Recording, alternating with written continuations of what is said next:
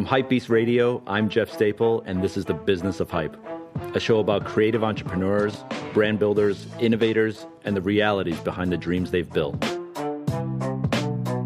One of the things I find most interesting about life is how easily us humans adapt and just get used to things.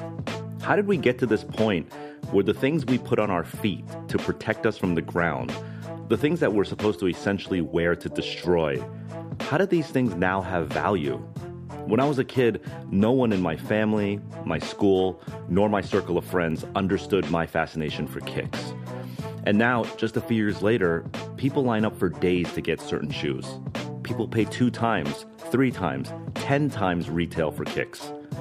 And now, this so called underground subculture has spawned the need for an official 24 7, constantly updated stock market to tell us the true mathematical value for every sneaker ever made. How the hell did we get here? Well, that discussion is a topic I'd love to have on a future episode. But for now, what I'm interested in is having this conversation with the person who thought it would be a good idea to have this stock market. Enter Josh Luber of StockX. So while the concept of a stock market might seem a bit complicated, the foundation of it is really all about supply versus demand.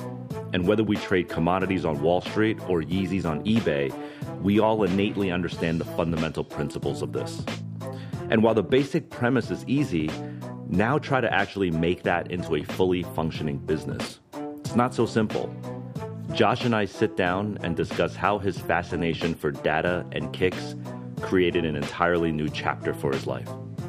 StockX is the world's first stock market of things. Um, that doesn't exist. StockX is a it's a marketplace. Uh, in a lot of ways, like eBay, we connect buyers and sellers. Uh, but the way that we connect buyers and sellers is completely unique. It is exactly the same way that the world's stock markets connect buyers and sellers. And today we do that for four products. We do that for sneakers, streetwear, handbags, and watches. So when you say you compare it to a stock market, you're talking about typical I buy Apple stock, I buy Uber stock, I buy commodities, but you're doing it for products that have a resale value, right? At a starting point, that's absolutely right. Uh-huh. Right. Um, we're doing this not as an investment necessarily, although you could absolutely use this to invest in certain products that have resale value, like Air Jordans or Yeezys, mm-hmm. right? But theoretically, it works for almost any product that you could think of, mm-hmm. right? It doesn't work for something that is a unique, one of a kind item, like a work of art um, a, a, car, mm-hmm. um, a house. Nothing. There's no market for one of one. But anything that has some finite supply, mm-hmm. right? Which is to say, doesn't work for toilet paper that has infinite supply. Right. But anything that's finite supply, which is almost any commercial good, mm-hmm. right? The the hoodie you're wearing, right? The mm-hmm. the uh, you know the sweater you buy at the store it works for that because that is what the stock market is all about. The stock market is about understanding what that supply is of that product. Mm-hmm. Okay. Um, I assume you're very data driven in your background. Are you a sneakerhead first or a data guy first?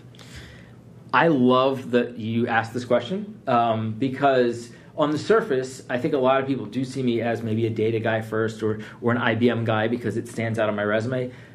I just turned 40. I have the exact same story as every other 40 year old sneakerhead, which is I grew up playing basketball when Jordan played.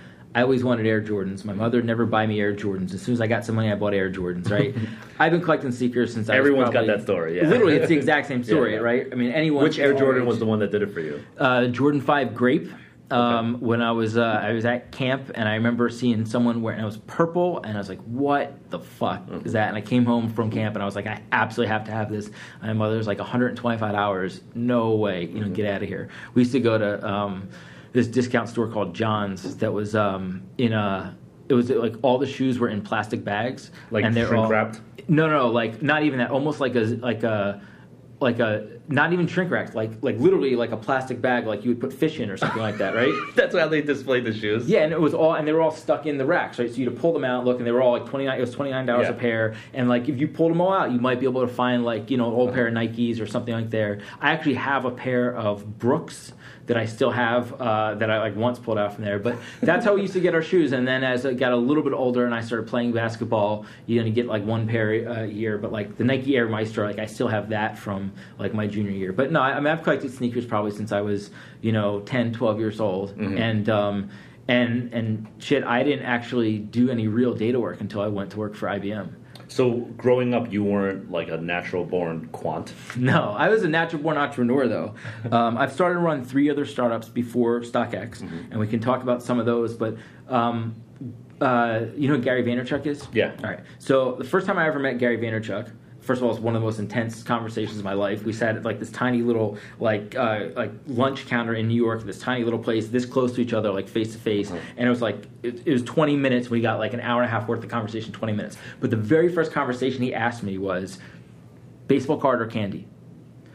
And I was like, actually, both. Uh-huh. In when I was in sixth grade, I sold chewing gum. Uh, when I was in ninth grade, I sold uh, blow pops, Mm-hmm. and I collected baseball cards all growing up until about 92, 93, where you know you shift from like baseball cards to like you know girls and Yeah. whatever else you do when you're you know a junior in high school. But Right. um, so I was a, an entrepreneur from a very early age, um, before that word really existed, Mm-hmm. and um, and so it was sort of just a natural growth, and, and data just became one of those notches as you start to build different skill sets around being an entrepreneur. Were you really good at math? I was. Uh, I was definitely really good at math, um, and I was really bad. I was like uh, like 800, 500 on SATs for Uh-huh. math, English, so the split. I was so I was definitely a math guy. When he when he asked you baseball card or candy, what did he? What was he trying to get out of you at that? He was trying to understand whether that I was, um, you know, a core, you know, entrepreneur. Whether Mm-hmm. it's been something that's in my blood for forever, or whether you know you're you know new to the game and you're just trying to do something, and which is fine, and not that people can't do that, but like again, it's uh, around age. You know, Gary's about four or five years older than me. At our age, like if you were a male entrepreneur at our age, you probably were in like you probably did one or the other, was selling uh, baseball cards or trading baseball cards or selling candy because those were the two sort of natural hustles for a ten year old yeah. kid in in 1988, Right. right? And It's and true. so that and that's totally what it was. And it was like I looked at him and I paused for a second because and I knew exactly what he was talking about. Yeah. And it was actually both For, me, it was comics, which is the same vein as uh, 100%. Yeah, baseball cards. 100%. Yep. Yep. Tried to start a store out of my garage, re, like pricing little comic books and stuff. yeah. Yeah. Yeah, and and uh, you know, for baseball cards, it was Beckett. Was there some version of that? Was a, a price guide for comics? Uh, yeah, I think it is Beckett's actually. Beckett did comics Yeah, also? yeah, yeah, Yeah. Yep. Exactly. So you had baseball cards, you had Beckett's, so you understood this this idea that like some cards were worth more than the other, right? Which is a very simple supply and demand idea. When did you start to feel like this could be applied to other things that didn't have that Beckett's guidebook? Yeah. So from a, a sneaker perspective, um, I was on the outside looking in uh, all my life. Um, I started three other businesses before StockX. None of them had anything to do with sneakers. Mm-hmm. Almost intentionally so. Almost like intentionally separating business and pleasure out of my life because I didn't want to create a business that was an excuse to play with sneakers. Right, kind of like the way that guys who wanted to create a comic book store or a baseball card store just because they always wanted to be around baseball cards. I was sort of weary of that because I Because you loved sneakers so much. Right, and and so it, it almost seemed like I should separate those, and so um, so it was purely as a consumer um, going through and buying shoes on eBay mm-hmm. and not having access to. I was like, well, what does this actually sell for? You mm-hmm. know, it's really hard to tell on eBay what something's actually selling for because if you think about it, anything that's sitting there on eBay has probably been sitting there a while, and so it's therefore overpriced. Because if mm-hmm. it was a good price, someone would buy it right away. Yeah. So it's really hard to figure out what's a fair price. And what had happened was I had shut down my last startup in the crash of 0809. And I moved to New York. I, I grew up in Philadelphia. I lived in Atlanta for 15 years. And I moved to New York to take a job at IBM, mm-hmm. which I never thought I would do. And that's a whole other long story. but if you're a startup guy and you go take a big job at a, a, a big corporation, the first thing you do is you start working on shit on the side. Because the working at the man is like draining, right? it, Like, not only is it draining, it, but it is like you don't. It doesn't consume you the way a startup does. Yeah. Right. So I'd come home and it's like I don't want to work on IBM shit, but like you have this. So it had to be something to do Mm-hmm. working on the side. And what happened was I went to IBM and I very quickly went from I thought I knew a lot about data to well now I'm a freaking expert because you have to be because Yeah. you get thrown in the deep end. You're doing all this data work as a consultant, and so it was very coincidental timing. All this was happening right around uh, February of 20 uh, of 2012. Okay. And February 2012 was Galaxy Foam release, and All Star, and I'm living in New York Mm-hmm. and going through this of this sort of this hyper uh, laser that had come down into the sneaker world for the first time in a long time, where there's riots and now uh, news coverage the same way they did back in '91 with Mm-hmm. you know your sneakers are your life. So there's all this there's this new lens into the sneaker world, making it a little bit more mainstream, combined with like, well, what the fuck is a, is the Galaxy Foam Pod actually Foamposite actually worth? Right. People were remember the guy was like, I'm selling my car and trading it for. I mean, it was Yeah. like it was nuts. Yeah. And so that there was those two those two things came together, and it was Mm-hmm. well. I wonder if I get a hold of some sneaker data just to play with for my own amusement, just to kind of see what I could do with it, because this was going on all around me. I was doing this data work at IBM. All this was happening, Right. and so that was the impetus. Can I get a hold of some sneaker data just to play with for my own amusement? Yeah. And did, were you selling shoes ever on eBay? I've sold a handful of pairs. Okay. You know, I've never been uh, much of a reseller. I'm usually just buying them and keeping them. Yeah. Um, for you know, for whatever it's worth, right? I've been fortunate to have, um, relative to my age, decent job and a decent amount of disposable income Mm-hmm. that um, that you know I didn't really need to flip shoes in order to pay for my shoes Yeah. once I started working. Right. Right. When and earlier it was you know sort of begging your mom, but like Mm-hmm. once I started working, like the first thing I did was I, I went to the mall and bought a pair of Jordans. Like, yeah, yeah. You know. Well, if you've ever tried to sell shoes on eBay, you'll know that like you've you've had that feeling where you're just like if you had a bad day, you might just charge something differently than on another day, right? You you do do some like quantitative research. You see what other people are selling for, but at the end of the day, you're like, fuck that. I think I could get twice as much. And you, there's a kid that's just like fifty thousand dollars for a pair of Foams because he feels like he could get some idiot, right? A sucker. So that obviously frustrated you to see like this fluctuation in price on an hour to hour basis. And not only that, but your your point is exactly right that a, a lot of sellers on eBay will take the position of I'm going to put it out here and someone's going to come along and eventually pay my price. It is a seller's market on eBay. Yeah. Right? Because as a buyer, you don't have visibility into where else this shoe might be selling for and it might be hard to find it, Right. particularly if you're dealing with a shoe more than like a year or two old. Yeah. And knowing that eBay was the largest resale marketplace at the time, Mm-hmm. there was an easy way to collect eBay data. And that's we went down this path.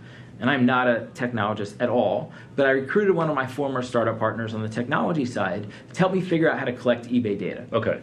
And if you've ever seen an eBay uh, auction or an eBay link on a sneaker blog, right, that is part of eBay's affiliate marketing program. Mm-hmm. And so you go on whatever Nice Kicks, and you'll click that link, and it'll take you to eBay. And if you buy something, right, Nice Kicks gets a gets a affiliate fee. Yeah.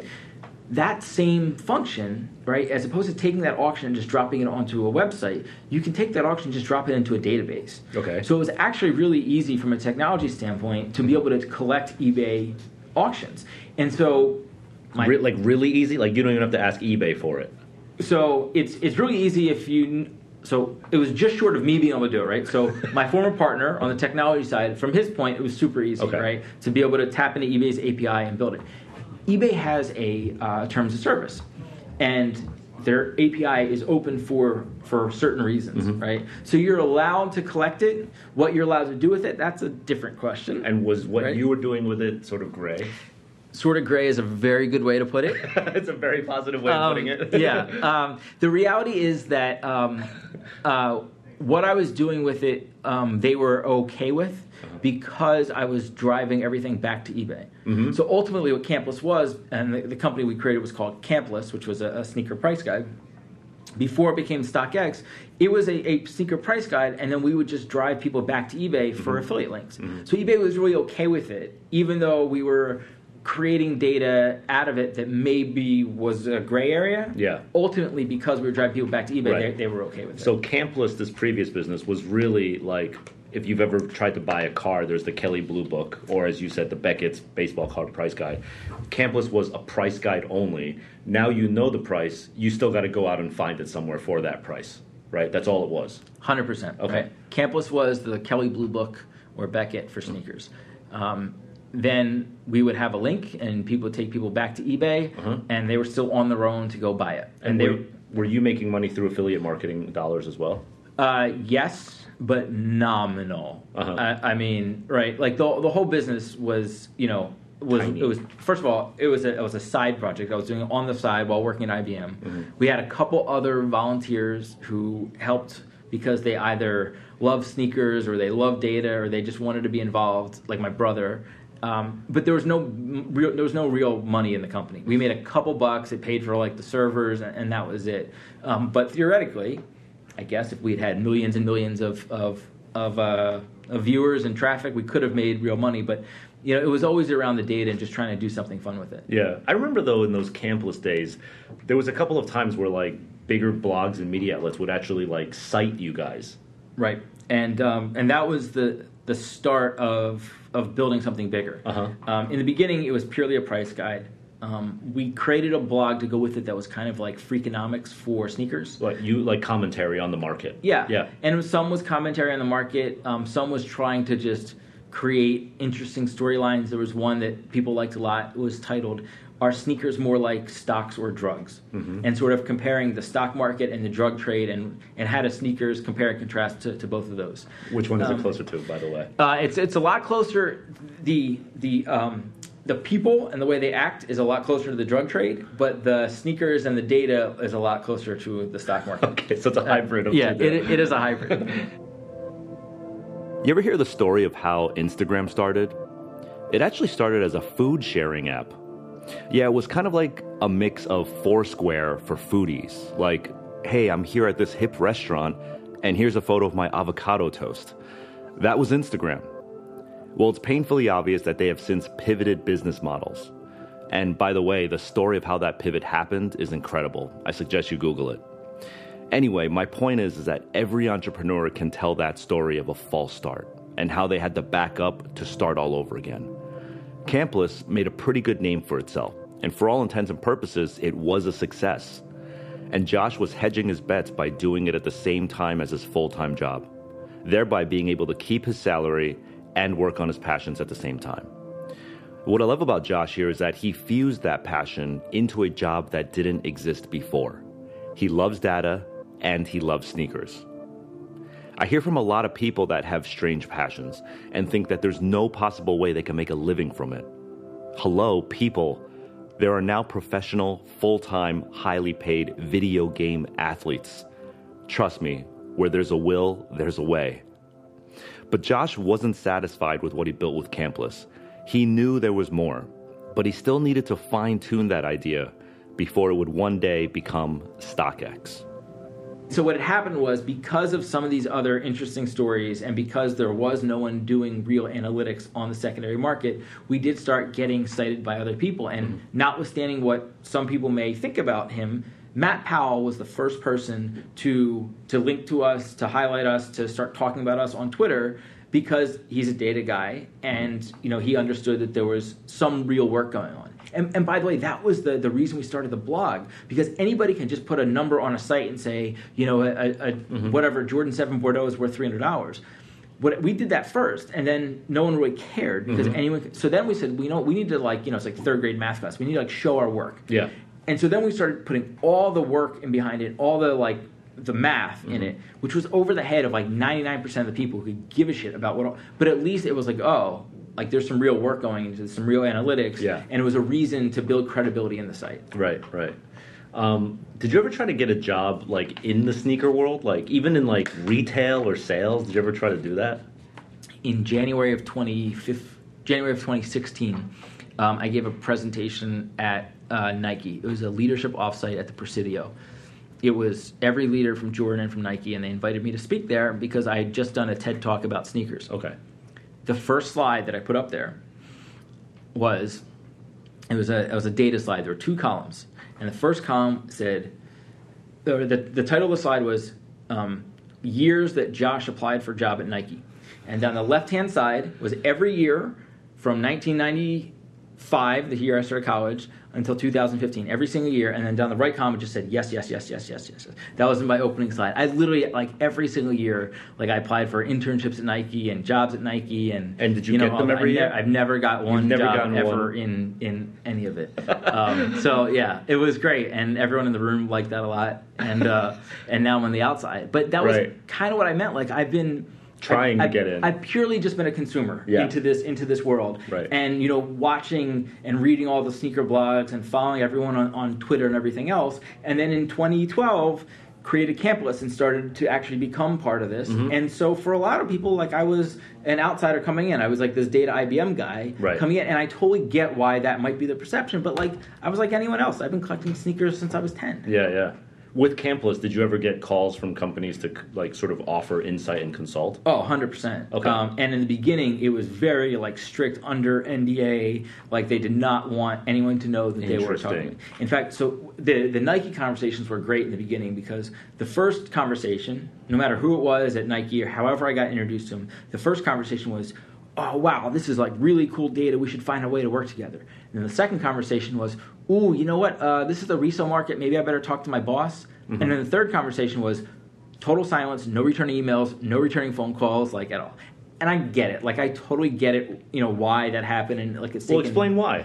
Is there a taboo with the resale market at these brands? hundred percent right. And this dates back to right 1985, mm-hmm. right? I mean, your first Jordans of you know for 33 years, Nike's had this very willful blindness policy towards the secondary market, right? Obviously, everything they do creates it. Obviously, you know they benefit from the supply and demand policies that create lines in the resale market, et cetera. But you know, there's been a really lot of bad PR associated Yeah. with the resale market, Right. right? 1991. Air Jordan on the cover of Sports Illustrated, right? Your money or your sneakers are your life, Yeah, with a gun. Yeah, right? I mean, we all remember that. Yep. Stories, kids getting trampled. right, and and so there's a lot of dunk. reasons. I'm sure I don't need to remind you about you know about Yeah. some of the the bad things that happen, and that is what the mainstream world sees, and so it's created this policy where the brands have said, listen, oh no, that's We not don't us. condone We're not, this, we're not yeah. a part of that. Whatever. It's only been in the last couple of years that they've started to own that a little bit more Mm-hmm. because by the way i think the brands have done really good jobs to stem some of that right nike move releases from midnight to 10 a.m and then started going from first come first serve to raffles and like so they've done good stuff to to do that Mm-hmm. Right. and so it's just a slow process to get those brands to appreciate the secondary market they all realize it's not going anywhere Mm-hmm. And then to figure out should we work with them and then how and that's fine it's a long process it's a long game and there are some people at the brands that I'm sure you know are going to be old school forever and Mm-hmm. are always going to think that no like it should and then there's other people who are like no like Embrace it, yeah. like we it should be forward thinking it should be how how should we work with them Right. Um, when you were at when you started Campless and you're doing Campless now, um, and then you're still working at IBM. What was the impetus to to say like I'm going to stop doing this IBM day job thing? Dan Gilbert Okay. Explain Uh, who Dan Gilbert yeah. is for the people who don't know. yeah so Without, I mean, you could wiki search this really Yeah. fast, but explain Dan. Uh, so um, Dan is most uh, notable for the owner being the owner of the Cleveland Cavaliers. Um, his primary business and, and where um, he made uh, his money initially was from Quicken Loans. So Okay. he's the founder and, and chairman of Quicken Loans, which just became the largest mortgage lender in the country. Is Quicken Loans also Quicken and QuickBooks? No. Okay. So that's a good question. Okay. Um, but um, it has a, a history together. So Dan originally created a mortgage company called Rock Financial um, in the late 90s. Dan basically invented online mortgages, which is today a very common thing Mm-hmm. Yeah. to think about. But You like see back- commercials for it all the time. But yeah. back in 1998, it was crazy to think that people would put all their financial information online to, to try to get a, a mortgage. Um, and so Dan created a company called Rock Financial. He sold it to Intuit, Mm-hmm. which renamed it Quicken. Intuit ran it into the ground and sold it back to Dan Mm-hmm. and basically licensed the name Quicken in perpetuity. So it's still called Quicken, but has nothing to do with Intuit or Quicken or, or QuickBooks anymore. Okay. Yep. All right. So, um, Quick uh, Quicken Loans is the, the flagship company. Yeah. The Cavs are the most notable, um, but there's about 130 other companies within the Quicken Loans family of companies, um, including Mm-hmm. All different, not just financial mortgage stuff. that's right. There are some other mortgage companies, but there's also uh, a lot of real estate um, in Detroit, in Cleveland, and a few other cities. There are some casinos and gaming. There are other professional sports teams at the minor league level, and then there's a lot of startups. Uh, StockX being one of them. Okay. So that's that's Dan. Yeah. so Um, Dan is uh, not a poor fellow. Dan is not a poor fellow. Okay, Um, and so- he's on that Forbes list every year. He's on that Forbes list, and so you're saying you're working at IBM, you're fucking around with this Campless data shit, right? Getting a few calls here and there from Nike, and then not getting calls back, and then all of a sudden, what happens? So it was uh, right before Easter of 2015. So coming up on almost three years. and uh, I get a totally random call, uh, email from two guys that say, "Hey, we work with Dan Gilbert. We're really interested in what you're doing. Can we talk?" Dan's got no ties to the sneaker industry, but Yeah. sure, right? Talk to anybody. I get on the phone with these guys, and it's like word for word the exact same conversation I had a thousand times at that point. I didn't think anything of it. And then two days later, they call me back and they say, We definitely want to do this business. We definitely want to work with you. We'd like to fly you to Cleveland to go to a game and meet Dan. Well, first half had statements like, whatever, everybody says they're going to do shit, right? Second half, I'm like, yeah, absolutely you can fly me to a game, no problem, right? Yeah. You know, of course. You You're know, still at IBM right now. I'm still at IBM. I'd moved from, I just had my first kid, Uh-huh. um, and I just moved from New York down to Philadelphia where I live. Okay. Right. So and Campless is still not making no, ton of money. No, not making. We're really no money. I mean, Okay. it was it was purely a, a passion project Okay. the side. It, there was the thing was there was enough people using it, and there was enough interest, and people really liked it, and it was clearly had a very defined niche that no one else was playing in. So there was something there. But man, I I talked to everybody in the sneaker industry at that point: Nike, eBay, Foot Locker, Complex, Yeah. like you name it. And there was never really a good fit of like who to work with or how to leave IBM and what to do. And for Right. me, it was like, how do I leave IBM? What do you do with this thing? So in your head, this is still a hobby, fully like just a hobby that you can't figure out a match for. not only was it still a hobby, it was it was a it was a hobby that had a finite window because my um my wife was was at this point like 39 weeks pregnant with our second kid, Mhm. And up until this point, um, I had had two legit full time jobs. I mean, two 60 hour plus week jobs for both of them, and my wife had taken all the responsibility of my first kid off my plate. You know, I just got to kiss her and put her to bed. Like, you know, it was, and I knew that there was no way that shit was going to fly once the second, second kid came. I didn't have to ask her. Like, like It was known, yeah. Yeah, like it was. Stop with the it- Campless, basically. Something was something something was going to have to give, right? I had Yeah. two jobs and one kid. I was about so and but literally a week before that happened, Uh-huh. um, you know, I get a, a, a week before your second kid is born. Yeah, yeah. My my wife's 39 weeks pregnant, and um, and these guys call me up and invite me to a game in Cleveland, and you know, so I'm I didn't think really much of it from Mhm. a business standpoint. So I'm telling my wife, my friends, like you know, I get to go to a game with the owner of the Cavs. Yes, that was the highlight. You get to go to a that game. That was the whole story, man. That's all I thought was coming out of this. And you know, and these guys were like, you know, you know, I know it's short notice. Could he, could he come on Easter Sunday? First of all, I was like, I'm Jewish, like absolutely, like let's make this thing happen, right? Yeah. And then you know, I didn't tell Dan and those guys that my wife was pregnant, right? Uh-huh. But like the plan was fly in, go to the game that afternoon. It was like an Easter Sunday game, so it was like 3 p.m. and then fly right back home that night. Mhm. So that was the plan. There's a long story here, but the short of it is that essentially we get there, um, we end up in a room together and talking to Dan about this idea I had about a stock market for sneakers. And the way that I was thinking about this was really super logical. Was that if you knew the value of one pair of sneakers, you could very easily create sneaker portfolios right? Look at someone's whole sneaker collection the way you look at a, stock portfolio.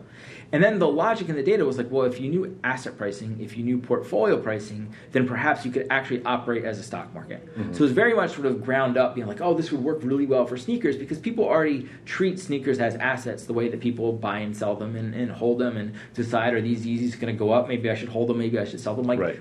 it, it was already happening. Did Dan understand that this was happening? So so it's thing. So Okay. I pitched them this idea I had around a, a stock market for sneakers, and um, and then I'd had this like one piece of paper I had showed them that like had this idea on it, right? And they look at me. The three of them look at me. Dan and his two guys. They look at me with pure shock, Uh-huh. and it doesn't register to me why. Uh-huh. And then one of them takes a piece of paper out, and he's like, "Yeah, we have one of those. That is exactly what we want to build—a stock market for sneakers." So wait, And one of these like- guys takes out a piece of paper that's almost identical to like your piece of paper in terms of a plan. Yeah, yeah, that had literally the same idea. Was like the, the core part of it was a stock market for sneakers, Uh-huh. and I was like, holy shit, right? Because like I, I by the way, I'd taken that piece of paper to Nike, eBay, Footlocker Complex, like everybody, and Mhm. everybody had said, oh, that's pretty cool, but we want to do is this, right? Mhm. We want to take your data and do X, Y, and Z in our business, Right. And fair enough. I Yeah. think Nike was going to change their whole business, build a stock market Yeah. these guys, you know, I, I later found out that Dan's always had this much bigger idea around a stock market of things that you could buy or sell anything the same way that the stock market works. Mhm. And then he happens to see his 15 year old son buying and selling sneakers on eBay. Okay. Like every other 15 year old kid. Right. And he took a closer look at that and said, that's a pretty crappy market leader, eBay, and that'd be a perfect place to start a stock market. Uh-huh. So Dan actually goes out and he puts together a team independently to start working on a sneaker stock market. Mhm. And those guys got a week, two weeks into it and realized, well, crap, we need a sneaker guy, right? Mm-hmm. Who's a sneaker guy that's going to run the sneaker stock market. Yeah. So they go out, they do some research, they find Campless, they find me. Turns out the sneaker guy is also trying to build a sneaker stock market, right? Right. Is also ran through other companies and worked for Right. IBM and wasn't like a random guy. Yeah. So it's this really crazy serendipity of like everything they were looking for and everything I was looking for. Josh calls this turning point moment in his career serendipity. But serendipity isn't as magical as it often seems. Yes, by definition, serendipity is the occurrence of an event by chance in a happy or beneficial way. But the truth is, if Josh wasn't already paving his own path, he wouldn't have found himself in this serendipitous moment. Jay Z once said, I heard people say I'm the luckiest man on a planet. I like to think I stay ready. Josh positioned himself by bringing an idea to life, however preliminary that idea might have been. But without Campless, there simply is no StockX. If you have a vision and you believe in it, here's my advice bring that baby to life. Let people see it, even if it's not perfect. Just get it out into the world. Like Reid Hoffman said, an entrepreneur is someone who jumps off of a cliff and builds a plane on the way down. So when you're preparing to go to Cleveland for this game, right? Were you thinking Shark Tank elevator pitch like I'm to I'm to rent a, a suit and like put on a tie and put some loafers on. This is Dan Gilbert. Like this is my moment. No, no, not really. uh, you know, I mean, I when you've been doing something and you're as into it, right? I've been doing. I was at that point. I was doing Campless for three years, Mm-hmm. right? Like. I knew this inside and out, like I lived it. Yeah. Um, and you know, the other part of it was, you know, as a startup guy, you know, I was like, look, I'm going to show up and like I am who I am. And my wife convinced me to um, to like wear a button down shirt, but I was still wearing. I was wearing. I, I wore Tiffany Dunks, and I took a pair of LeBrons with me, and um, and I was wearing jeans and a button down shirt, and I was wearing this hat, which I'm wearing a, a gray skull cap. A gray skull cap down to your eyebrows. Yeah, and I was wearing this hat, and I walked in off because I was walked in off the street, so I was still wearing this. And the first thing that Dan Gilbert ever said to me ever was, he was like, "I bet you're the only guy at IBM that wears a hat like that."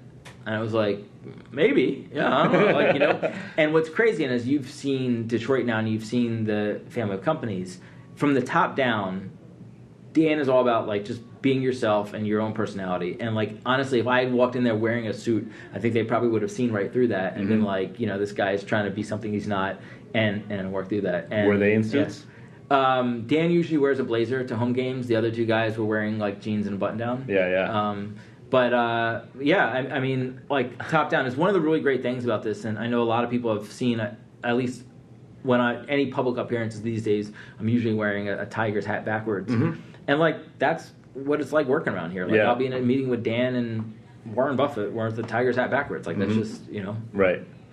Um, and you go into the meeting with this one sheet. Mm-hmm. Just in, ca- it's like a just in case thing, right? Because you don't know what to expect. No idea. You don't know if you're going to get like a video presentation or a PowerPoint. So you just like make a one sheet piece of paper that you're going to bring, It's literally folded up in my pocket.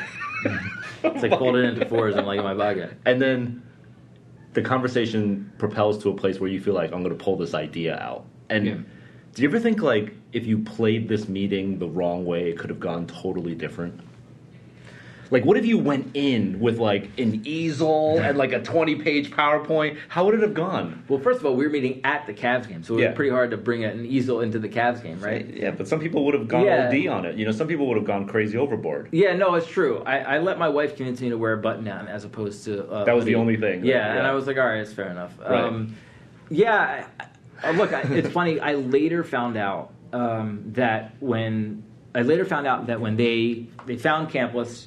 Um, honestly, the way they originally found Campless was because they were trying to size the market and understand is this something they should go after. And I was the only one who had sized the resale market. Yeah. um, would just had just sort of come out that the resale market was worth over a billion dollars, and and it got a lot of press. Um, so um, so anyway, so as, as I'm thinking about um, you know going into this meeting,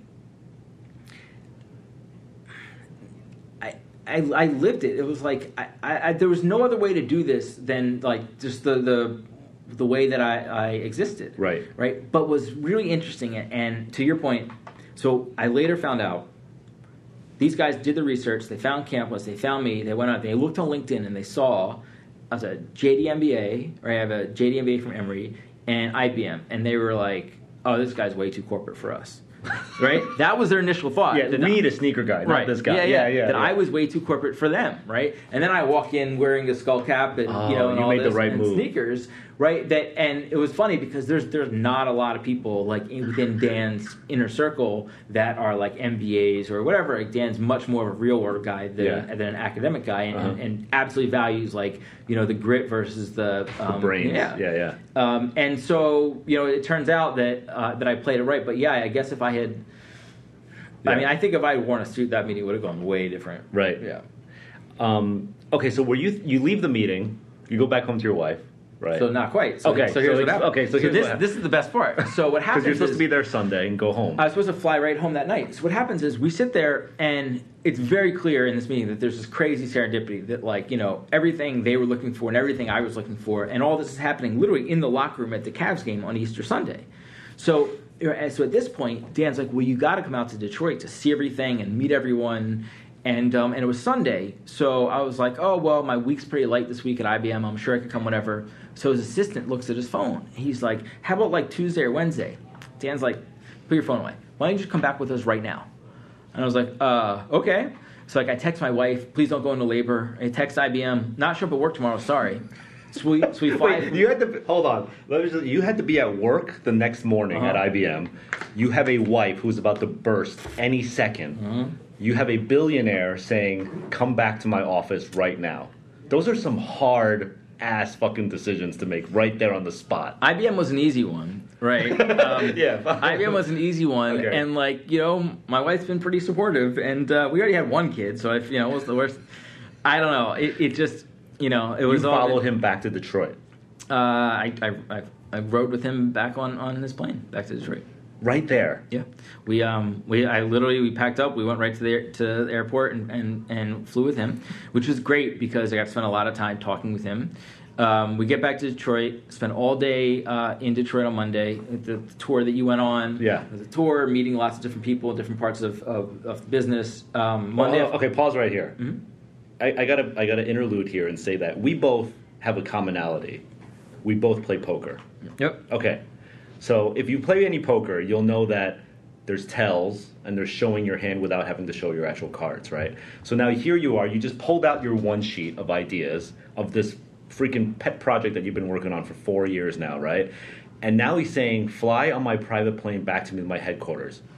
what's the poker player Josh saying now? Are you like, yo, we we got a deal? Are you trying to play it mad cool? Like inside, it must have been fucking like fireworks in your body.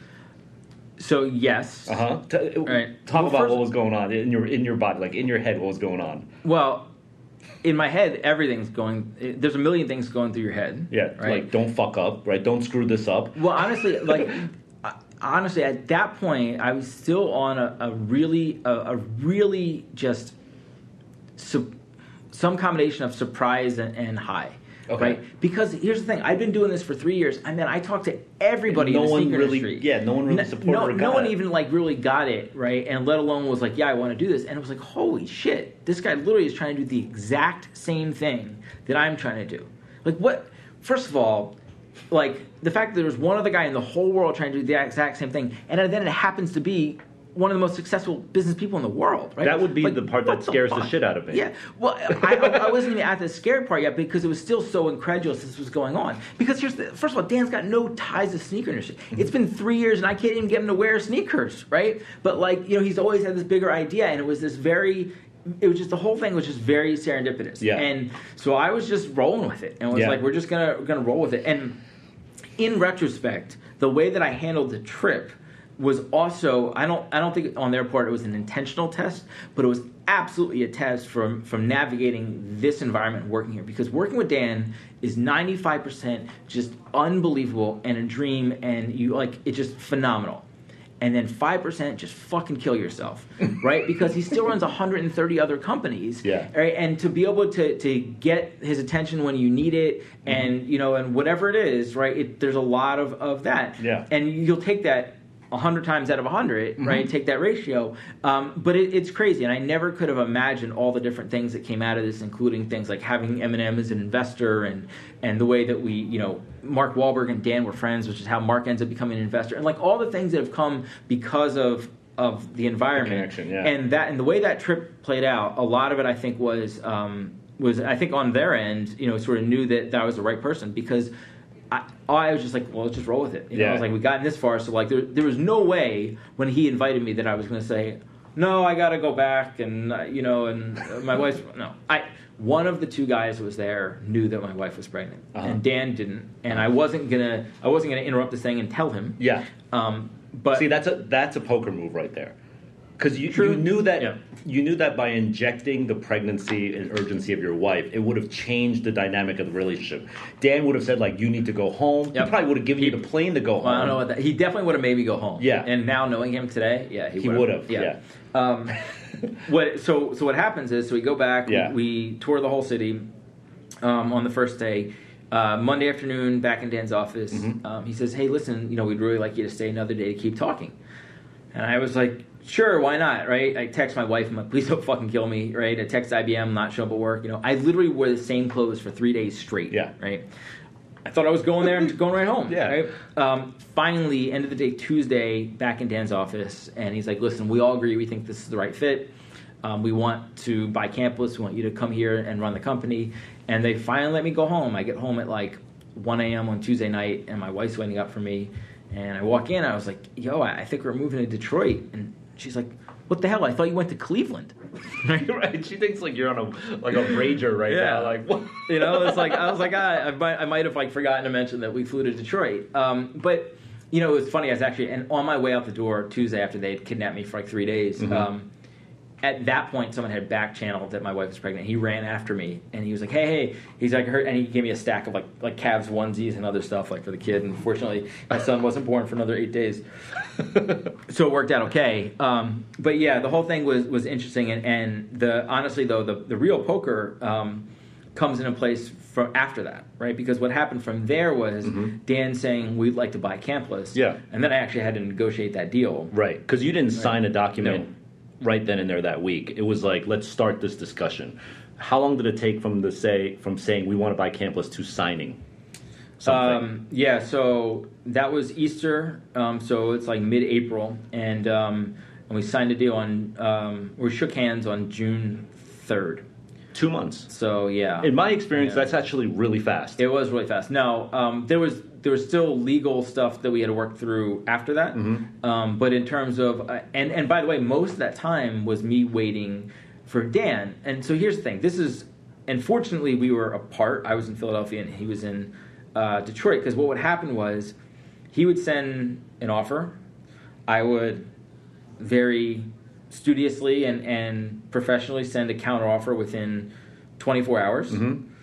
and then I'd wait, and then I'd wait, and I'm literally like refreshing my phone like every four minutes for like like a week, Yeah. right? And like in my mind, you know, every minute, every day that goes by, you know, all the things go through your head. I'm like, what? I fucked up. And the reality is, like, he still has 130 other companies Mm-hmm. to run, and you know, and and his guys who are working with him were like, "Don't read anything into him." You know, it's just hard to get stuff back in front of him, and da And like now, I, I see that, and Yeah. like, fair enough, but it Right. doesn't change the fact that I refresh my phone every four minutes for a week and a half, right? Like, right. And then I'm, so- I'm surprised you even had the balls to go back and like. How many times did you have to counter? Um, so we did. We went two rounds, Uh huh. and then on the third, they came back and they basically did not come back with the third and said something like, "Maybe we should just wait."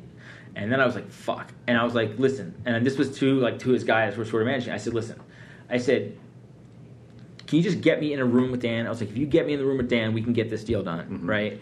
And this was like on a on a Friday, or it was like a Thursday. It was a Thursday, and they said, "All right." They're like, da-da-da. they came back to me a little bit later. They're like Tuesday, right? They're like, if you can come up Tuesday and do this. By the way, this time they're not offering to pay for my flight. They're not offering Yeah. to pay for a hotel. There was nothing, right? Right. There's like, yeah, if you want to come meet with Dan on Tuesday, you can meet Persona non Tuesday. grata. Yep. No more private. yeah, the, the negotiations had changed drastically. Yeah. Um, so I fly myself up there on Tuesday. I book my hotel room. Right. I get there uh, 8 a.m. I'm meeting with like his guys. We're having like breakfast, and I have no idea whether they even want to make a deal at this Yeah. point. I'm like, uh, do you guys want to do this or not? Like, am I going in there and he's just going to tell me to fuck off? Like, what? Yep. And they're like, no, no, we definitely want to do this. I was like, okay. And so the meeting was set for like 1 p.m. So you know, we hung out and did some stuff during the day. Uh, Twelve forty-five comes around. They're like, Dan can't meet until three. Okay, fine. So we do some stuff. Right, three o'clock comes. Dan can't meet until four. Okay, F- he can't meet until five.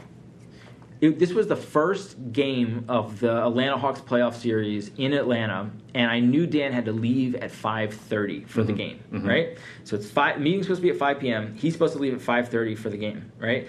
I'm waiting outside his office. I'm waiting outside his office. Five o'clock, he's not there. Five ten, he's not there. Five fifteen, he's not there. Five like five like twenty, he gets in his office. He pulls in his guys for two minutes. So I go in there at like five twenty-two, right? And um, He has to have a five thirty. You know you have eight minutes to something like that, seal right? this deal. Yeah, right. And so I walk in, and as I'm walking in, before I sit down, making conversation, I said, "How's Kyrie's leg? Kyrie had, or how's Kyrie's foot? Kyrie had hurt his foot in the last round. I got seven minutes on everything you ever want to know about a foot injury." I'm like, what? he just goes in on Kyrie's foot, and you were we- hoping it'd be like thirty seconds yeah, yeah, of like of, of him saying, of him saying, yeah, no, it's, it's fine. He's gonna be good, you know. And and then we got the deal done literally in like one minute. And he sat down, and we were we were close enough, you know. And Yeah. he, he definitely he wanted to get it done, and Uh-huh. um and we were able to get it done. We both made a few concessions, and we got it done at the highest level, right? And what was best was, you know, he was like, "Let's walk out there and tell them all we couldn't reach a deal." and I was like, "Okay." Sure? So like, I had to pretend like I wasn't like on cloud nine, and I was like, "Uh, yeah." And then like, fortunately, he broke really soon. I was like, "Yeah, that was fine," and that was great. And we were all, I was all happy. I um literally like five minutes later, I went in the other room. I called IBM. I gave my notice, and um and I went back to Philadelphia. And then uh, that next Monday, for five days from then, whatever. Monday through Friday, every week for the next um, like four or five months, I was flying from Philly to Detroit, um, starting to work on StockX and uh, and looking for a home, and eventually move my wife and family here. But um, literally from the the next day, you know, that next week, we were trying to, to take Campless, what it was, and turn it into StockX. Wow, that's an incredible story. Some think business people aren't creatives, and vice versa, creatives aren't business people. But every deal that's ever been inked has this storyline. Josh just happened to give us the complete minute to minute play by play. This is art. It just so happens to be the art of the deal. How does someone turn a dream into an experiment, into a reality, and back into a dream that they get to live every single day of their life? Think back to Josh's campless days, working on it nights and weekends after his job at IBM. And then think of the mountain he had to climb in order to now find himself sitting at the doorstep of Dan Gilbert's office, trying his hardest to patiently wait for the verdict to come in. How many times do you think he said to himself, Good things come to those who wait, Josh? And it's true, one of the biggest differences between the good ones and the great ones, it's not talent, it's not skill, it's not luck, it's patience. And guess what? This was only the beginning for Josh. You're negotiating this deal, you're countering this negotiation, but at the same time, you knew that your alternate was just going back and working at IBM. Like, what leg did you think you had to stand on negotiating with this billionaire? I, I have no idea. Um, I have no idea, except for the only thing was, I just I didn't think that they would just walk away. Uh-huh. Right, like worst case is like you go back with your tail between your legs and you take like you know one Yeah. like a lower offer or whatever. But like you know if you as long as you handle it professionally and you know and make counter offers that are you know educated and have some basis Sensible, in reality yeah. and not just be like an asshole about it. Like you can kind of go back to at least the last offer, you know, and, and sure you might lose a little, you know, face or whatever. But so it- you know, it was always that, uh, and I wasn't, I wasn't being unreasonable. Like in retrospect, like. Could I maybe have gotten a little bit more? Maybe, right? You know, could I- would I maybe agreed to a little bit less? Sure, like Yeah. absolutely. You know what I mean? So like it was, it was still being somewhat reasonable in the negotiation. That you know, I was like, I was just really careful. Not, I wasn't going to burn any bridges. Yeah. yeah. Was it a deal where, and I don't know if you want to disclose numbers, but was it a deal where they bought Campless and put you on a like sort of salary and equity still in the new company? Yeah. So um, yeah. So so they they bought Dan bought Campless, and then we became equity partners in StockX in turning Campless into StockX. And so as the CEO of uh, StockX, I have a salary, and as uh, as a co-founder with Dan um, and Greg Schwartz, who you met, who's the COO, um, we all have equity in StockX as well. Okay, cool. So it was a, it's a heavy negotiation because you've got the buyout of your company, you, a salary package, and then equity in this new company as well. So there's like three levers that you're sort of juggling in the air. Right. It, Yeah. it, it manifests itself into two separate um, contracts. There's a sale, there's Mm-hmm. a purchase and sale agreement, and then there's an employment contract. Of the of the three, when you were going back and forth, which was the ones that you were sort of like going back on? The the the one that you have the most leg to negotiate in that point is the sale of the company because there's a there's a way to um, to value it and it's the asset you have. The hardest part about this, and the hardest part for any entrepreneur starting a company and dealing with equity with co-founders, is it's really hard to figure out.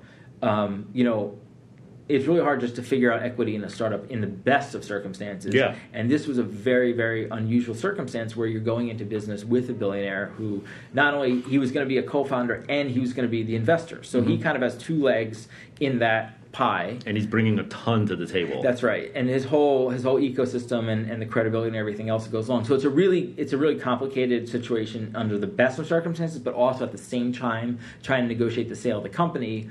Um, you know, it's like I, I kind of I kind of put most of my focus into the sale of the company because that was I just understood that dynamic a lot better. The other one was this sort of black box Yeah. that we sort of went into it with the best intentions, and the and the reality is of that um, is that um, Dan is is a just a phenomenal partner and, and and person, and as the company has grown.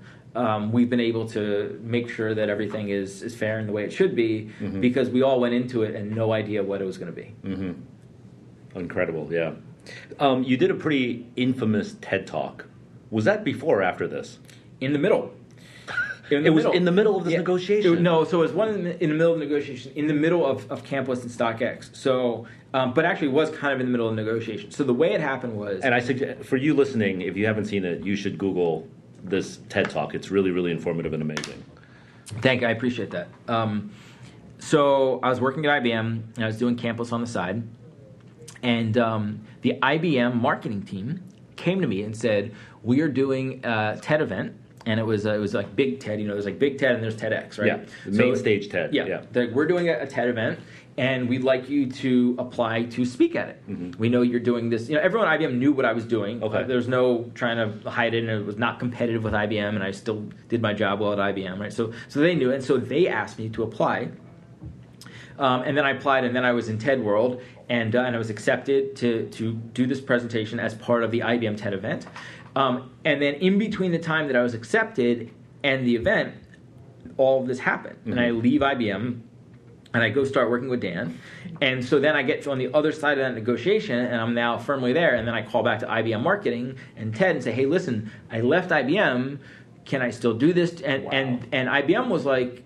You know, Ted had already accepted me, so they were kind of like, "We don't care, like you're here Yeah. now." And IBM was like, "Yeah, you're an IBM alum, great, no problem." Nice. So they all were happy for me, and the timing was phenomenal because the TED Talk was in October of 2015, and we launched StockX in February of 2016. So it was uh, we had been working on StockX long enough that I was able to tease some of the concepts. So I kind of ended TED Talk with stock market of things. You know, what if there was a stock market of things? In TED World, you can't talk about brand, you can't talk about the company, but the big idea. And so it mm-hmm. worked out perfectly to be able to tease this idea around a stock market Right. of things, and then four months later to, to launch StockX. So it was really just phenomenal time. Yeah, you couldn't have had a better platform to No. promote this thing on. No. But you also dropped some crazy knowledge that I think shocked a lot of people. And I think one of the ones, and I don't know if the data is now old, and if you could remind me, but like you said something to the effect of the size of the resale market at that time. If it were a company, you said it would have been, I think, the second or third biggest company. What was it? Right. So I so I know what you're talking. So um, so at the time, um, Nike was number one and Skechers was number 2 Mm-hmm. Um, we can all remember a time before Yeezy, um, right? The, Yeah. Right. This was uh, at, thi- Pre-Yeezy, at yeah. this point only two Yeezys had come out: the Turtle Dove and the original 750 Brown. So we were nowhere near what it is today, and, and Adidas was still sort of distant distant third. Yeah. Skechers was actually the second largest um, company from a revenue standpoint in the United States. Mm-hmm. And Nike was by and away first. This is our retail level. And so if you took the, the resale market, which in the US at that time was about $1.2 billion, and Nike was about 97% of that, right? So let's just call Nike a billion Yeah. and let's say the profit in the resale market is is a third. Let's just say you make, so let's just call on average three hundred million dollars is what Nike's resale market share is, right? Yeah. that was bigger than Skechers' revenue. Mm-hmm. So what it was is the profit that kids were making on Nike was more than the second biggest retail sneaker. Yeah. In the United States. Now Adidas has since totally past Skechers, got a lot closer to to Nike. So that stat doesn't hold true anymore because of how well Adidas has done in the last three years. But it's still top five. Oh yeah, yeah, oh for sure. It's still it would be three. It would Yeah. be three after after Nike and Adidas. The, the profit that people are making on Nikes in the secondary market is bigger that was bigger than any other sneaker company in the United States at the time. Yeah. It's crazy. And I think saying that on the TED stage was like, Yeah. like a head explosion moment. And you know what? The he- the real head explosion moment was when I found that stat during it because I was researching that that general idea. Mm-hmm. And I, I checked that number like forty times. I was like, "This can't be right." I was like, "This is fucking amazing." Mm-hmm. And I and I was and I was like, "Man, this is unbelievable." I checked it every which way because I, you know, I, I, I couldn't, can't make up numbers and data and going in there. But to have that come out and, and like make my point so clearly in the TED talk, it was really great. right. And from that point, it was just skyrocketing, right? Yeah, the, I mean, and what was great is because you know once Adidas and Yeezy and Pharrell and NMDs and everything else, Yeah. you know, um, we haven't done a, a full estimate like a deep dive the way that, that I did back in the day um, in a while, but like best guess right now is the resale sneaker market U.S. is probably creeping creeping up on maybe 1.7 1.8 billion, um, and globally probably close to 7 billion So- Wow. And I guess the success of Adidas and sort of other brands bubbling too only helps your business, right? It, it, it doesn't help that only Nike and Jordan are dominating the market. So, so that's true, Mm-hmm. right? The um, you know, the more the secondary market exists, the more shoes that are out there. It is better for StockX. Um, what's been interesting though is that Adidas grew the resale market, but not that much. They really just took a lot of share from Nike. From right? the inline people buying it at regular price in stores, that market. a little bit of that, and then also a little bit of the Nike resale market. So, I mean, think about Jordans today versus Jordan three years ago, right? Mm-hmm. Jordans are sitting on shelves at Foot Locker. Three years ago, that never happened, right? Yeah. And so we've seen some of that is that Adidas is, has taken some of that secondary market from Nike. Yep. So their growth has grown the secondary market, but it's also just shifted some of it as well. Yeah. Um, you mentioned before that, like, with Dan Gilbert on board now, you have a connection to all these people that you wouldn't have any connection with. So, who are some of these people that are now involved with StockX? Sure. Yeah, so we have some really prominent um, investors, and um, frankly, we never planned this. Um, we never said we should go out and get some of the most famous people involved. It happened very organically, um, and the first one was with uh, with Paul Rosenberg, who's Eminem's manager. And um, you know, when we started this company, we sat literally right outside of Dan's office, and the reason why is because he was so personally invested in this. And what would happen was anybody that was meeting with Dan, it didn't matter who they were. They could be there about NBA or mortgages, or it could be, you know, the the mayor of, of Houston. It didn't matter. Anybody, he'd walk them out after the meeting and be like, "Oh, Josh, show me what we're working on," right? Because he was just really excited about StockX. And one day, Paul Rosenberg was in the office um, talking to some people at about a music festival in Detroit, and um, and that sort of connection was was struck. And and you know, I was Paul's a sneakerhead, right? well, Paul and Em have done so many sneaker collaborations, you know, through the years Yeah. um, that you know they know that market really well. And, and so I was introduced to Paul in that context, and I shared it with him. And, and you know, he said, "Oh, he said well, we should get Em involved in this." And I was like, "Yeah, that sounds like a good idea. We should get him." You know, like what the fuck, Yeah. right? and uh, and so that was the first, and um, and it was great. And, by the way, like of all the people I've worked with at this point, you know, there's probably no one who's more professional and smarter and, and just in that space than Paul. And so he's been phenomenal, and we've been super lucky that he was sort of the first one for us to work with. Um, and obviously, we've done some really cool stuff with Eminem. But um, it kind of grew from there. Um, the second one was we were in a meeting and uh, just randomly came up that Mark Wahlberg wears a lot of Jordans. Dan says, "Oh, I know Mark." Like an hour later, I'm on an email chain with Dan and Mark. Two days later, I'm at in Beverly Hills at Mark's house, going through a sneaker collection with him. And um, and you know, and, and Mark's like, "Hey, you know, it's like, can I get involved in the company?" And I was like, "Okay, okay." Right, like so, and then from there we started doing it more strategically and thinking through it as, as we met people. But it was really like Em and Mark in the beginning, and it was really organic. And uh, and both those guys have been um, have been just really super helpful in, Yeah. in doing stuff. In these meetings, who have you met with that you were like very, very like, holy shit, this is a moment now. I'm like nervous as hell. M M. There, uh, there's no question. Em. So the first one. Yeah, well, so I didn't meet Em for a while because it was really just through Paul, and Yeah. Mm-hmm. at the time he was working on his new album, which just came out um, a couple months ago, and so um, yeah, I mean, look, I um, you know I'm of that age, right, where like you know um, his first album came out, I was I just graduated high, uh, college, right, so you know you're right in that time, like I mean, you know it's it's Yeah. Eminem, right, it's Yeah. like. And so, um, yeah, so that was the, the first one. And frankly, um, I was really nervous, like leading up to it, and like I thought for a while, like I would. And then when I got to it, he was so cool, and he was, and it was super easy. And when it was there, it was fine. Yeah. But like the two days before was the like, all right, like because at that point I had already met a lot of people, and and Uh-huh. you know, I mean, you like you know, right? Like people Yeah. are just people, and at the end of the day, it's not a big deal. And um, But M's Yes. persona is not like he's going to give you a hug at the meeting. No. Like, he's going to have his hat low. He's going to be grilling your ass. Yeah. Right. So you knew that was happening. Hundred percent. Yeah. And uh, but it's still he was great. And um, I don't know if have you ever seen the, the video of me interviewing him? no. So um, We gotta was- check it out. Yeah, it, it's it was unbelievable because um, we only had a very short period of time um, to do this this thing where because we we did this charity auction where they gave us um, a Jordan 4 Encore on the re-release, and so there were five shoes, and I just sort of talked through each one of them with him because they were different shoes from his past, a shoe he wore on stage, a shoe he autographed, and then the Encore, and um, and he just started fucking around and was messing around, and I just went with it, and it was awesome. And it was like we filmed for five and a half minutes, and we had 445 of like usable content that made it into it. It was just Wow. yeah, He's a star. yeah, he is absolutely. Um, why did you change the name from Campless to StockX? And was that like a personal sort of like you know this is my baby? Campless is my baby. Why why are we calling it StockX? So it's interesting. There's uh, there's something. So I got here, and um, the guys were calling the business Sole Trade, S O L E T R A D, E. and if you don't know that there's 800 different blogs called Sole Collector and Soul, Soul Kicks Trade, and yeah, you yeah. know everything else, and in their mind it was a play off of like Ameritrade and like this this other Got you. right Okay. and um, and so I got there and I was like, listen, I was like, it doesn't have to be called Campless but it cannot be called Sole Trade, and frankly, it can't have the word sneaker, kick, soul, anything in there. Like that was my only requirement as we went there. I was like, it cannot because with Campless the reason that we called it Campless was was exactly that. It was like I just wasn't going to try to cut through the clutter and create a brand against you know nice kicks, sneaker news, you know kicks on fire, and everyone. I was like, you, there had to be some unique name that Yeah. sets it apart, and you either build a brand around it or you don't.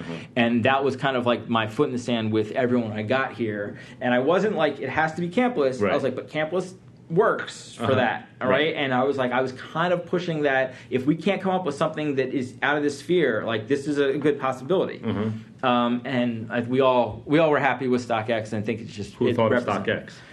So we're not exactly sure. Yeah. Um, These brainstorm meetings, right? Like, yeah, I have some uh, some pictures from the whiteboards where there's like eight of us in a room and just words everywhere. Yeah. But I know that I came up with Stock Market X, Uh-huh. and uh, and I think someone took that and shortened it, and we got to it. But it was also one of the things. So we almost named the company um, uh, Matter M A T T E R, Mm-hmm. which in retrospect is sounds fucking horrible.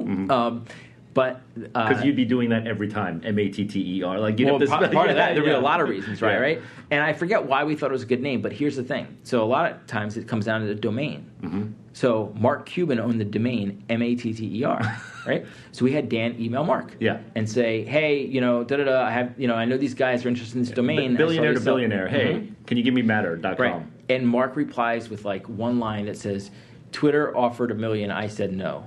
Period. And that was it. And Dan's like, fuck him. We're not, you know. So like, we didn't even bother going down that path of doing Right. that. So thank you, Mark Cuban, for not selling us matter. That's an right. awesome and uh, and then StockX we were able to get for you know someone owned it, but you know they didn't know what we were doing with it, and so Yeah. we bought it for I don't know twenty thousand dollars. I know that we briefly touched upon the idea of a name here, but it is something that I want to point out for people and anyone with aspirations of building a recognizable identity. You have to pick a name you can live with, and ideally a name you're proud to say a lot. If all goes well, you'll be saying this name for the rest of your life. Sometimes I'll stumble upon some great words, and here's a trick that I do I keep a running list on my phone. and I'll revisit those names from time to time and see if they still move me. Play around with them. What does it look like on a business card, as a label on a shirt, or with an at symbol in front of it? Keep a running list. You'll thank me for this one day. A lot of entrepreneurs that I meet have in their head anyway, like a genius idea, right? And then someone comes and says, Hey, I want to hear your idea, so tell me all about it, because I want to help you. But then there's this fear that, like, well, if I tell him the whole idea, I lose the idea potentially. And he's got more money, more power, more connections. He could steal the idea like that. Were you afraid that Dan and Co were going to just swipe the idea out from under your feet? So, first of all, I love this question. I love the fact that, that you're asking this question because one of my like personal, say like a rule to live by. I believe more than anything that ideas are worthless and execution is everything. Mm-hmm. And um, and I, I, shared with you the isms book, which is kind of like the uh, Quicken Loans culture book. And one of the um, isms is the way they say it is um, ideas are rewarded, um, execution is worshipped, or something like that. Right? Um, here's my thing. Um, if you have such a good idea that you're going to share it with someone else, mm-hmm. right? And they have the time, they're not already doing something valuable, right? right? And are going to go do it and can do it better than you. Mm-hmm. The expertise, yeah. Right? Then, like, you shouldn't be doing it anyway. Like, you know, really? and but the, the other thing is, like, first of all, like, you're going to go take it to someone who's who has the ability to execute this better than you and they're not already working on something and have the time who do you know that's that good at something mm-hmm. that has all the time in the world to go execute this thing that you want to dedicate your whole life to you go do this full time whatever you think your idea is quit your job and you put all your time and energy into it like there's no way someone else should be able to beat that to you including someone who has a, a, a billion dollars because yeah. the reality is you still have to go out and build that team and have people and if you're the if you're the expert in it or you're the one who's passionate and going to put the time is like execution is, is all that matters. And it's funny is like we interview people all the time. In fact, I feel like that's all I do anymore at StockX since we've been growing so fast. We're up to 130 people, and um, and I will take the the the hard worker right every single time than the idea guy mm. or the like mm-hmm. the talker. Yeah, yeah, or like sure, there's lots of good ideas, but but shit, you know how many things that we wish we could execute, we don't have the bandwidth to execute. Right. There's a million ideas about like yeah. So I know that's a lot, and I'm I I've felt this from the very early um, early age because as an entrepreneur, I've been out there and asked people for advice, and then as I've become more successful, I've been on the other side, and I have kids that show up with like an NDA, and I'm like, get the fuck out of here. There's zero chance I'm going to sign your NDA to give you advice, let alone the fact that I'm taking the time to talk to you right. or whatever. And someone made that very clear to me very when I was very early and young. Uh-huh. Is like, listen, like there's nothing that reeks of more like you know naive and amateur than, than showing up and asking someone for their advice, like carrying an NDA. Like good advice. Yeah. So you knew going into that first meeting with Dan that you weren't you already knew this. You weren't going to try to go in there with an NDA. No, no. And, and here's the thing: is I've been out there pitching this idea for over a year. Right. So a lot Nike, of people knew yeah, about yeah, it. Yeah, yeah. To, and, and and it was you know Nike has certainly has the resources that mm-hmm. if they thought more about it. But no, like it, the other thing is like they still have to have someone to do with that. So if you're Nike and you see that idea, right, you either say this is an amazing idea and this is the right person to do it with because you know they're passionate about it, they want to do it, yeah. right? Or you say we're going to take this idea and try to force someone else to execute it or whatever. So yeah, so I've been pitching this to, to many people for a long time, and um, mm-hmm. and yeah, and it was just crazy that Dan literally had the exact same idea. Yeah, it's great advice. Mm-hmm. Um, you said earlier that the one thing you didn't want to do was do something within sneakers because that was your passion, right? Now, how do you feel? You've somehow combined your passion of sneakers with your job, entrepreneurship. It's your livelihood now are you still impassioned about sneakers as you were before? Yeah, I mean it's unbelievable. Like it is, it's just absolutely unbelievable to, first of all, to be a part of that community and to have created something, you know, in that community. To have friends that I grew up, you know, buying sneakers with that you know email me and, and be like, oh, I, friends, I, guys I went to bat, you know, played high school basketball with, it'll mm-hmm. email me like, remember those shoes we used to wear then? You know, I bought them on StockX. Like that's it's just amazing. That's so cool. Um, yeah. And and yeah and. Yeah, it's just like as someone who's outside looking in for so long, and just a consumer and just a, a reader of tweets from from you and you know, and Russ and Matt and you. I mean, like to now to be a part of that and sitting here with you, like it's it's unbelievable. And like maybe I should have tried to do that earlier, or maybe this was just the way that it was supposed to happen. All right, uh, Yeah. last question. Yeah. What is the most amount of money you've spent on a shoe? Uh, honestly, it was um, it was about uh, a month ago, um, and I really wanted the Presto off whites, and I never spent um, a thousand dollars on a pair of shoes, and I spent. Uh, just under a thousand dollars on StockX. Um, right now, they've gone up another four hundred dollars since then. I was basically watching it, and the price just kept going up. And, And you I was knew like- that you had to just I, click. yeah, I was like, shit, if I'm ever gonna get them, like I just have to buy them now. And I I never spent more than like f- about 450 in that range. I never spent 500. It was kind of a, um, and like I just I just wanted them. And I was like, fuck it, I'm buying. it. So it's the most I've ever spent by far. And you wear them? Yeah, I wear them all the time. If I was wearing them yesterday. Do you get a uh, employee promo code? Very very small. This is you know we get people ask all the time. Uh, the problem is that we're a marketplace, right? Yeah. We're not. So all we have is, is the margin that, that we charge the seller, you know, Yeah. which is which is nine percent. So there is a, a small employee discount at StockX, but um, but yeah, I still paid almost thousand dollars for them. Yeah. I mean, how many shoes do you move a month? Shit, I don't even month. We move. Um, it's a right now. It's about six thousand a day. So I don't know whatever that is a month. Two hundred thousand. 200,000 a month. Yeah. But yet you hold no inventory. Right. We're just a marketplace. All we're doing is connecting buyers and sellers. Yeah. Mm-hmm. That's incredible. Mm-hmm. All right, man. Well, thanks. That was awesome. Yeah. Oh, it's good talking to you. Yeah. Hey, thanks for listening to this episode with Josh Luber, CEO of StockX. I hope you're enjoying the business of hype as we're rounding out the back half of season two. You can find out more about the show and listen to other episodes at hypebeast.com slash radio. You can subscribe to us wherever you listen to podcasts. I personally use Overcast. And leave a comment and tell us what you think of the show. You can also reach out to me on Twitter.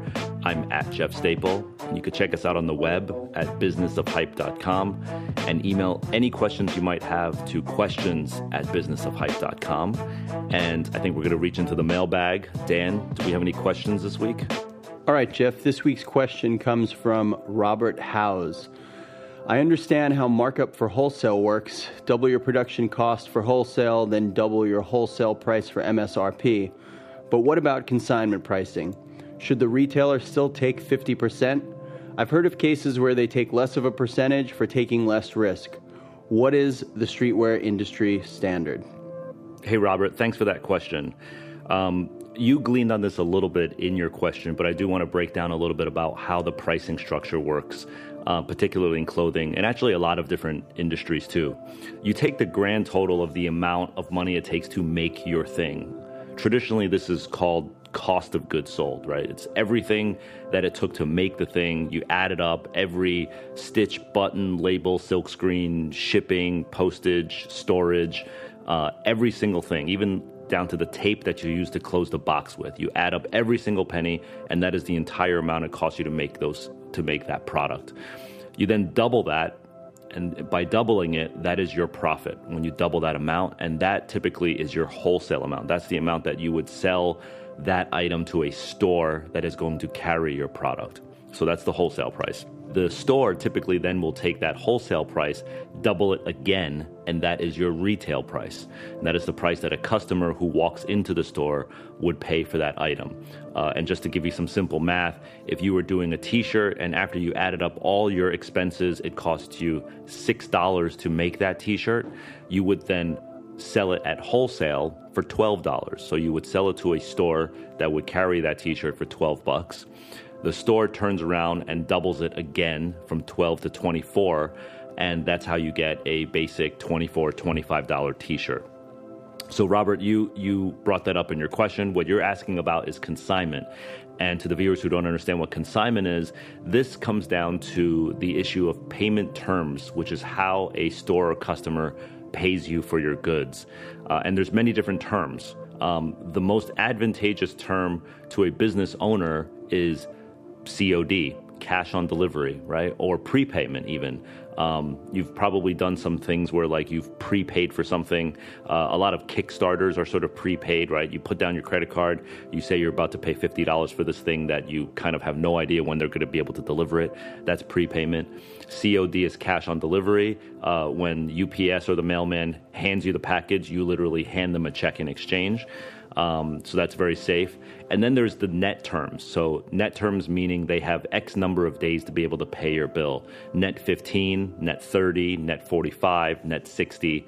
These are the traditional days, um, meaning they have anywhere between two weeks and two months to pay the bill. Uh, of course, when you're lending that sort of credit, what happens is you are extending a little bit of risk as well. Uh, you're hoping and praying that they pay you in those in those 30 to 60 days. Um, so some people would ask, well, why would I extend that risk? Well, it's because you want to get into that store, right? If you're if you're a startup brand and let's say you're talking to Barney's or Dover Street Market or one of the you know great stores in the world, and they're willing to take your product, but they say I need I need two months to pay you, no negotiation you know, that's where you might have to take the risk, right? Um, so that's net payment terms. Uh, now, Robert asks about consignment, and consignment is the least desirable form of payment when it comes to the brand owner.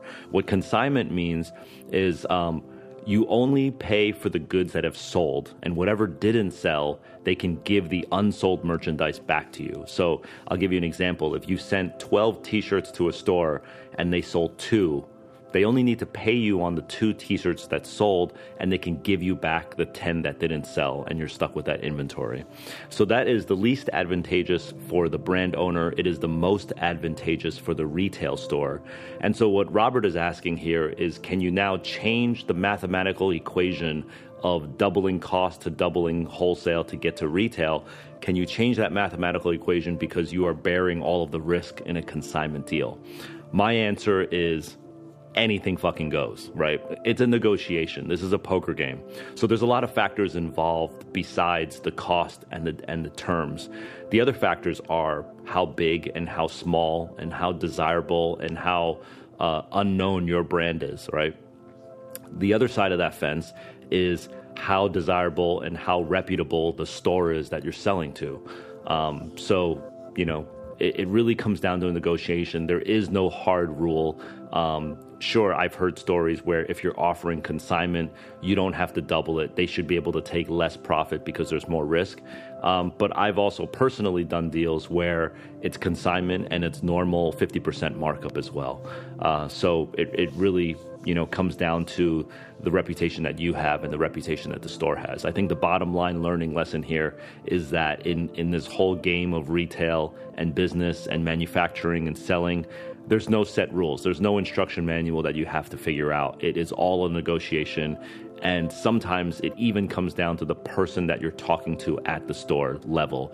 Um, so you might be able to work out one deal with the store manager versus another deal with the store buyer versus another deal with the store clerk, you know?